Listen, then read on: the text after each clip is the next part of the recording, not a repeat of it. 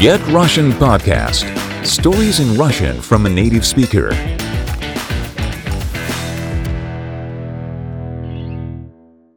Всем привет!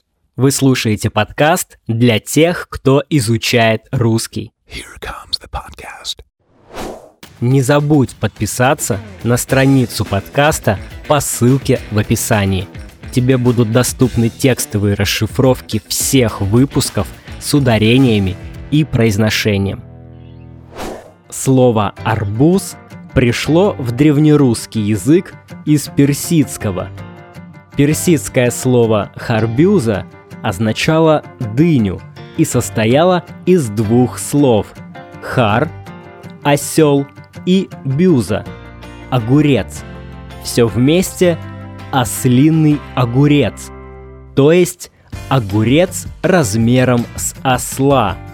Оно пришло во многие другие языки – арабский, турецкий и даже язык испанских евреев – ладино. Интересно, что в Белоруссии арбузом называют тыкву. Сам арбуз происходит из Африки. Дикое растение, которое было предком арбуза, росло в Судане. Кстати, дикие арбузы не красного, а желтого цвета. Есть их нельзя.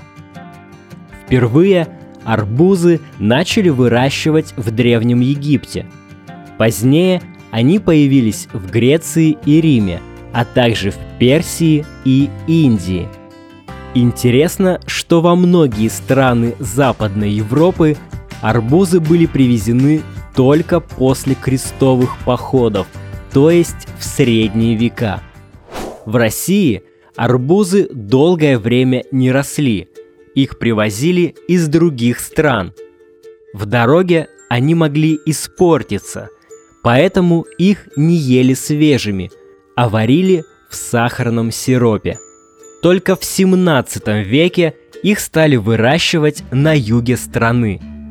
Они стали популярны только в 19 веке, когда появились железные дороги и перевозить товары стало легче.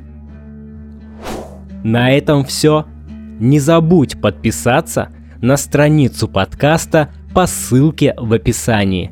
Тебе будут доступны текстовые расшифровки всех выпусков с ударениями и произношением. Спасибо за внимание и до новых слов!